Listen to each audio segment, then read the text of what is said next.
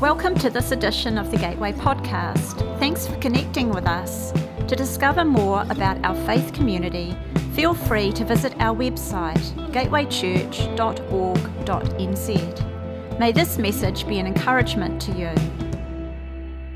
We're going to start a series, uh, started it this morning and continued over the next few weeks, um, just uh, about family life, really. Um, by family life, I don't mean mum, dad, and kids. I'm talking about our community life. And um, we're going to spend several weeks talking about the church in general, and then a couple of weeks talking about Gateway in the specifics in particular. So it's my job to talk about the church in general, and then Chris and Mike are going to take a couple of weeks and talk about Gateway in particular. So, kicking off, uh, I went to the book of Ephesians, and in Ephesians, there are at least seven pictures. Paul gives us seven pictures, or metaphors, if you like, or perhaps even realities of what God's people are like or to be compared with. And I've listed the seven. I'm not going to speak in any detail on five of them. Two of them I want to concentrate on one this week and one next week. But the seven are, first of all, we're called the church in Ephesians chapter 1, verse 22. He put all things under his feet and gave him to be head over all things to the church. The Greek word church is the word ecclesia, and it means the called out ones. It has the idea of a group of being people being called out from a larger group, and that smaller group are tasked with governmental authority and responsibility. Secondly, we're called his body in Ephesians chapter 2, verse 23. We are thirdly called his workmanship in Ephesians chapter 2, verse 10. Um, the Jerusalem Bible translates workmanship as his work of art, and the Greek word is the word poema, from which we get our English word poem. It's through this work of art, this corporate work of art, that God intends to display his manifold wisdom, his many sided wisdom, as is uh, mentioned in Ephesians chapter 3, verse 10, to the principalities and powers of this age. You know what? Each one of us, as we come together, presents a unique refraction of God's grace and light. And together, as broken as we may feel, we make up a glorious, grace filled kaleidoscope. So we are his work of art. Number four, we are his family. In Ephesians chapter 2, it says, Through him we both have access by one Spirit to the Father. Now, therefore, you are no longer strangers and foreigners, but fellow citizens with the saints and members of the household of God. We are the family of God. Number five, we are his temple in Ephesians chapter 2, verse 21. Number six, we are his bride in Ephesians chapter 5. It talks about the husband and wife and their union. And in chapter, in verse 25, it says, This is a great mystery, but I speak concerning Christ and the church. And finally, we are his army. In Ephesians chapter 6, verse 13, we're told to take up the whole armor of God. So, those seven pictures are seven facets of what the people of God are called to be. And I want you to note, if you would, particularly that all of those pictures, all of those metaphors speak to us as a corporate body, our corporeity. Not one of them speaks to our individuality. Individuals are, are taken up in that corporate expression. It's two that I want to highlight number two and four of that list the body this week and the family next week. So I want to talk to you about what it means for the people of God to be the body of Christ. And I'm going to do it out of Ezekiel, out of the Old Testament, Ezekiel chapter 37. For those of you who came to the prayer meetings leading up to the day of Pentecost, every morning we read the scripture and prayed over it. So um, we're looking at it again. Ezekiel 37, just want to read a couple of verses. Verses 1 and 2. The hand of the Lord came upon me and brought me out of, uh, in the spirit of the Lord and set me down in the midst of a valley, and it was full of bones.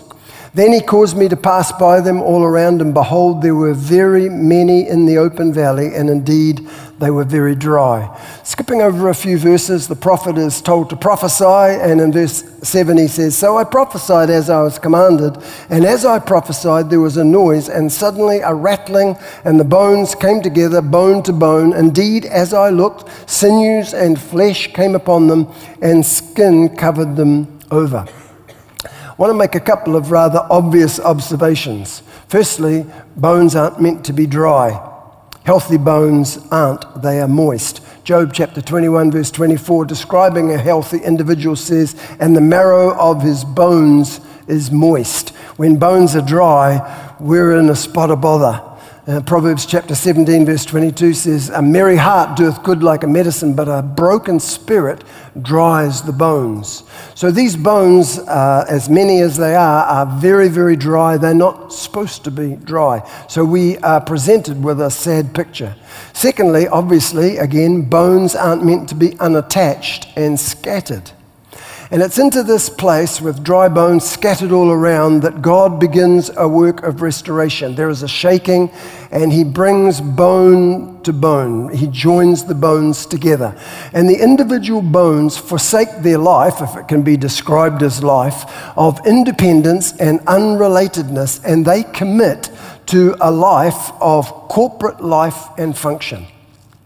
So they forsake their independence and they come together. Now, right there, we hit a speed bump as far as our culture is concerned because our culture is a culture of radical, expressive individualism, of personal rights, of personal choices, and we get a bit touchy and a bit nervous when someone starts speaking about commitment and corporiety, about giving up our individuality and coming together in our corporiety. And I, over the next couple of weeks, I know that some of you are going to feel incredibly uncomfortable with some of the things that I say. And you say, Well, how do you know that, Don? Well, because I felt incredibly uncomfortable writing them down. And as I said this morning, I even sent myself an email registering my disapproval. I sent myself an angry tweet. Actually, I'm not on social media, but if I was, I would have because it challenges our present worldview, our Western worldview. The, the cultural tune of expressive radical individualism has been playing in our ears full volume for decades, and I think that most of us are completely oblivious to the fact that we largely dance to its tune. We don't even think about it. We've been so marinated in and shaped by our culture that in many cases in the Western church, our value system looks more like a 21st century secularism than it does the early church. Now, Romans chapter 12, verse 2, Paul spoke to the Romans and he said, Don't become so well adjusted to your culture that you fit into it without even thinking. And I think that's our problem when we come to talk about corporiety as opposed to radical individualism. We're so attuned to radical individualism that, that we, we are shaped by it. J.B. Phillips says, Don't let the world around you squeeze you into its mold.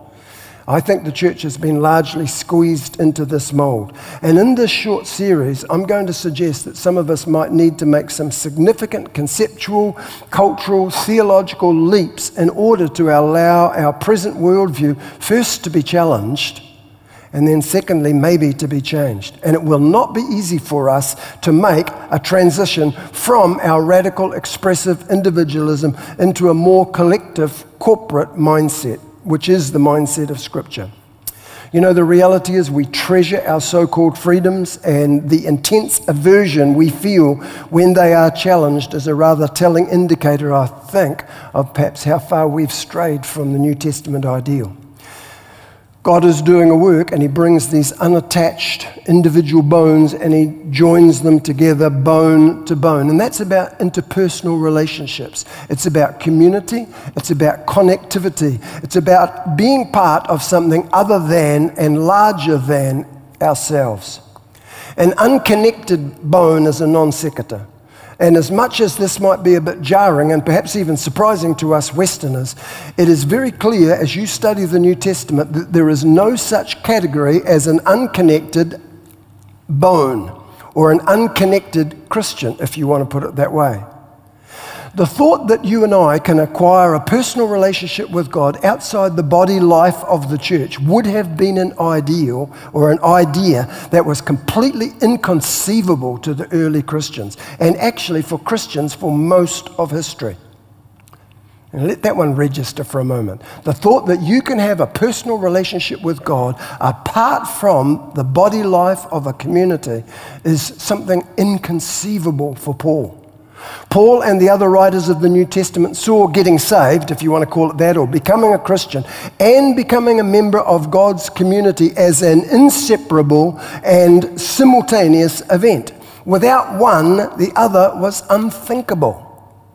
Listen to this. This is 1 Corinthians chapter 12 verse 13. This is the message translation. You can read it in any translation. It says basically the same thing. He says, Peterson translating says, "Your body has many parts, limbs, organs, cells, but no matter how many parts you can name, you're still one body." It's exactly the same with Christ. By means of one spirit, we all said goodbye to our partial piecemeal lives. Let me stop. We said goodbye to our radical independence. We said goodbye to being unattached bones. We said goodbye to our partial, piecemeal lives. We each used to independently call our own shots, but then we entered into a large and integrated life in which He has the final say in everything. So, salvation in the New Testament is actually a community creating event. Martin Luther, the great reformer, understood this to be, say, to be so, and he said, You are saved by faith alone, but not to a faith that is alone. And then he said something shocking for us. Apart from the church community, salvation is impossible. And we go, What? What, what you, that, that can't be right. Now, what Luther wasn't saying is that the, the church has to mediate salvation to you. You come to Christ without a mediator. There is one mediator between God and man, the man Christ Jesus. We come to Christ and he mediates salvation to us. What Luther is saying there is all that salvation means and all that is supposed to un- unfold from salvation is absolutely impossible without the church. For salvation to be worked out, community is indispensable. Modern Christians, modern evangelical Christians, often speak about Jesus as my personal Savior. If you have the opportunity sometimes, search your concordance and see if you can find that phrase, my personal Savior, in the Bible. And uh, you're going to come up with zero occurrences.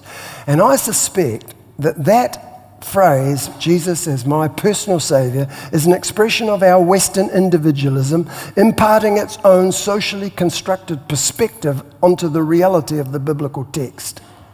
We, we, we put it on the biblical text, it's not there. We, we imagine that God's main goal in history is to get individuals saved, to get individuals um, heaven bound, if you like. It's all about what God has done for me. Now, while God obviously does reach out to touch individuals, and He has done much for you and for me, that isn't the sum total of what He intends by far. Of the 23 times that the word Savior is used in the New Testament, only once does it refer to an individual.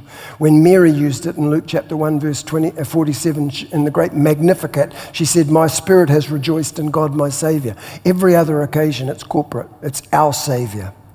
Paul uses our Lord 53 times in the New Testament epistles. Only once does he call it my Lord in Philippians chapter 3 verse 8. There is something about corporate community that is front and center in the New Testament. Theologian Stanley Grenz says the biblical vision of community is the goal of history. Now, I suspect some of you are still choking over what Martin Luther said. You know, you can't be a Christian without the community of the church. And the question would naturally arise Don, are you trying to tell me that you can't be a Christian and uh, if, if you don't go to church? Uh, you can't be a Christian without being connected to a community. I, I suspect that's such a 21st century Western question that Paul wouldn't even conceive of asking a question like that. Martin Luther clearly thought the answer to that question was no. Church father Cyprian of Carthage said something equally as shocking when he said, You cannot have God as your father unless you have the church as your mother. Now, most of us gasp at this. Most of us gulp. As I said, you know, when, when, when, I, when I heard, when I read that, I was like, whoa, can this be so? What these people are saying, these great church luminaries are saying, is just as we need a doctrine of justification, we need a doctrine of familiarization, where we are born into family, as well as being justified before God in terms of righteousness, we are born into community. and that salvation is a community creation, it's a creating event. Uh, that was the part where I, I, thought perhaps some of you would want to send me an email or a tweet, and uh, I just thought, you know, don't bother, I've already sent it to myself. I don't need the bitterness of working through yours because I've got the bitterness of working through my own right here. And we Westerners beg to differ uh, with these ancient luminaries. We, we want to say, of course, you can be a Christian without going to church. Of course, you can be a believer without having to be part of a community. But I ask you, apart from the feelings of revulsion that rise up, which I'm suggesting probably come from our Western worldview, where do you find that in Scripture? See if you can find it in the Scripture. And then you think, well, you know, there's, well, there's got to be exceptions. Don, what about the castaway on a desert island? Are you telling me he can't be a Christian because there isn't a church to go to? Well, you know what? I suggest that we leave God to the we leave the castaways to, for God to work out. Okay, I'm sure He's up for working out what to do with a castaway. What about the normal? What about the normal? Actually, when I was talking about castaways, it reminded me of a story once of a castaway who was stranded on a desert island. And one day a ship passed by and saw the smoke from his campfire rising and sent in a little boat and they rescued the man. The captain, just before he took him off, was looking around the camp that this man had made and, and he was proudly showing him the house that he'd built. He said, That's my house. Oh, very good, said the captain. He said, What's that building over there? That's the church that I go to. Well, what's that one over there? That's the church I used to go to. So Western. Leave the exceptions to God. If you're a castaway, work it out. He'll work it out with you. But most of us aren't castaways. We're in a place where we can be part of community, but many of us just choose not to be. We say, Well, Don, I've got good reasons not to be. Have you seen the churches out there? I mean, they're not in good shape. Well, friends, I understand why people struggle with body life. Karen and I have been in church for over 50 years, and we've seen the best and the worst.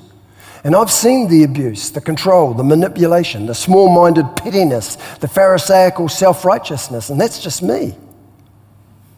And then there's you. We're in a spot of bother, folks. I know that.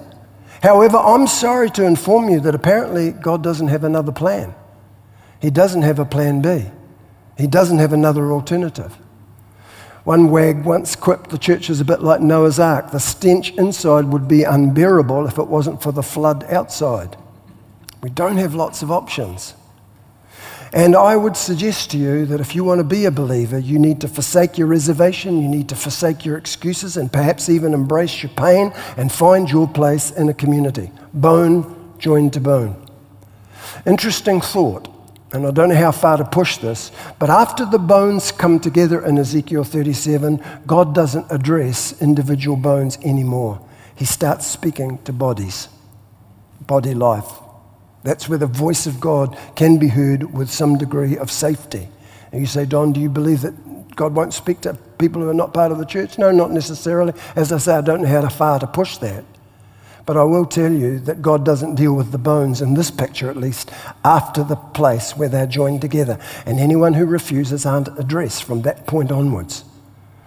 Once the bones are joined together, then God joins them with sinews and ligaments, it says in verse 8 of Ezekiel 37, and the ligaments tie the bones in place cognate word with ligament is ligate, which means to tie up, or litigation, which means a state of being bound. And the ligaments hold the bones in place. They represent that sense that God has called us to a specific place in His community. And when we hear that call, we acknowledge it and we allow ourselves to be bound into a specific place. And we say, This is my place, this is my community, this is my whānau. And this is the place where I know and I'm known. And it's that commitment and these long term relationships that will be the crucible of genuine spiritual formation. One thing I know, and it's this God develops godly character in us through our committed relationships, through the relationships that we can't simply run from our families, our marriages, our covenant community churches. Those places that are not easy simply to just pack up and leave. It's in those places that we are challenged in terms of being Christ like. You know, the tragedy of our age, though, is that there are fewer and fewer of those committed relationships from which it is not easy to run. Marriage is probably the last bastion of covenantal commit- commitment in our culture, and frankly, that has pretty much disappeared as well. It's gone the way of most relationships in our culture, largely becoming contractual rather than covenantal. Now, I don't want to come across unfeeling or unkind in what I'm about to say because I know there are always extenuating circumstances. There are exceptions. There are helpless victims. Nevertheless, there are still way too many Western Christians who simply leave their covenantal commitments because, my gosh, they're hard. Well, it's just too hard. My marriage is too hard. Living in this family is too hard. Being part of this community is too hard. And so these people leave their churches and their marriages. And tragically, it seems to me their personal Saviour seems to go unquestioningly and happily with them to their next church and their next marriage. I'm sorry if I sound a bit cynical, but I am. Far too many people leave for trivial reasons. Now, as I say, I'm not naive. I know there are legitimate reasons for leaving, sometimes a marriage, sometimes a church. And if you have those kinds of reasons and have left, I'm not trying to get at you.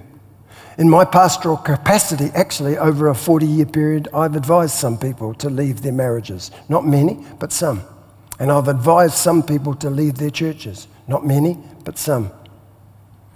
In my time in ministry, I've noted that most people, perhaps the greatest reason they leave church communities is because they want to escape the hard work of conflict resolution. The joints that bring the bones together have become infected and arthritic, and quite frankly, it's too hard. It's easier to leave than to resolve. But when we flee the painful but redemptive relationships that God has placed us in and bound us to, we so often experience the frustration of simply reenacting the issues in our next location and in our next relationship. And so many of the wandering, wanderlust saints that I see going from church to church and group to group remind me of Proverbs chapter 27, verse 8, which says, People who won't settle down, wandering hither and yon, are like a restless bird flitting to and fro. They, they they don't find their home. Some people are absolutely blatant in terms of the trivial reasons that they leave community. One person said they just like to change every few years because they get bored.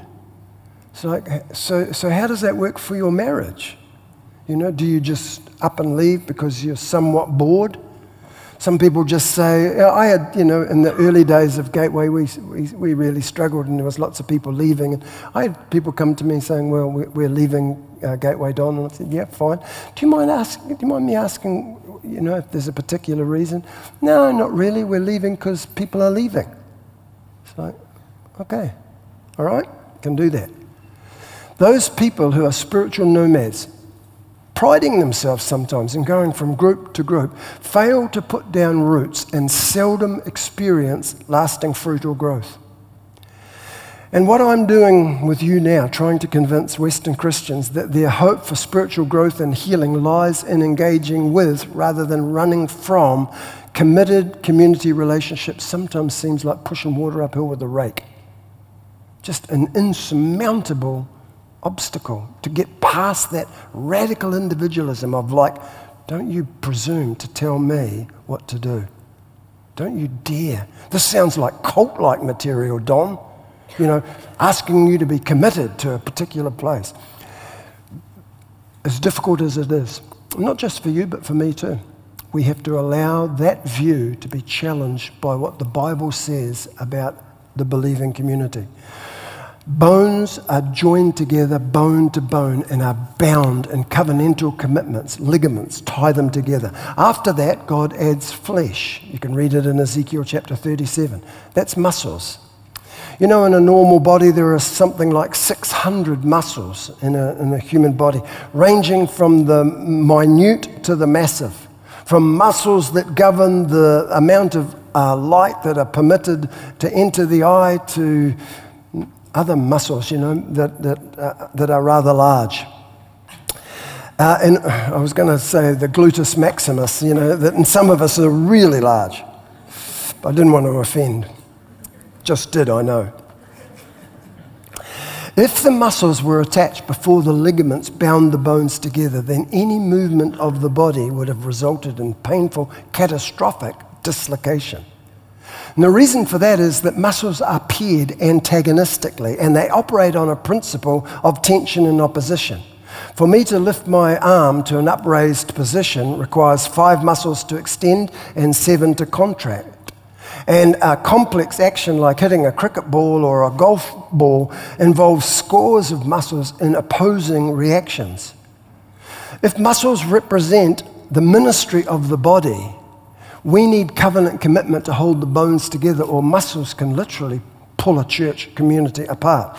Because ministries, muscles, are antagonistic in the way they function. Perhaps a better way or a better word than antagonistic would be to say that they are opposite in the way that they function. And ministries are like that. You, you know, you, you talk to an evangelist, somebody who just has a burden on his heart for the community, and he says, you know, or she says, we need to get out of our comfort zone and out of the building and stop contemplating our navel and, and start engaging with our community. And then you get the pastoral person who says, Well, that's fine, but, but what's the point of bringing more people in when we're not even caring properly for the ones that we've got? What's the point of more fish in the boat when we haven't even gutted and filleted the ones we've got? Antagonistic in the sense of being completely opposites. You know, the exhorter, he loves the, the inspiring TED Talks. The teacher pulls his hair out and says, blinking candy floss. Why can't they have a decent diet? The exhorter says, well, if you want to exist on Hebrew, Greek, and uh, Hebrew and Greek roots, then all the best for you. I, I, I prefer Burger King. We're, we're so different. Without ligaments, without covenant commitment, body life can be wrenched apart by such conflicts.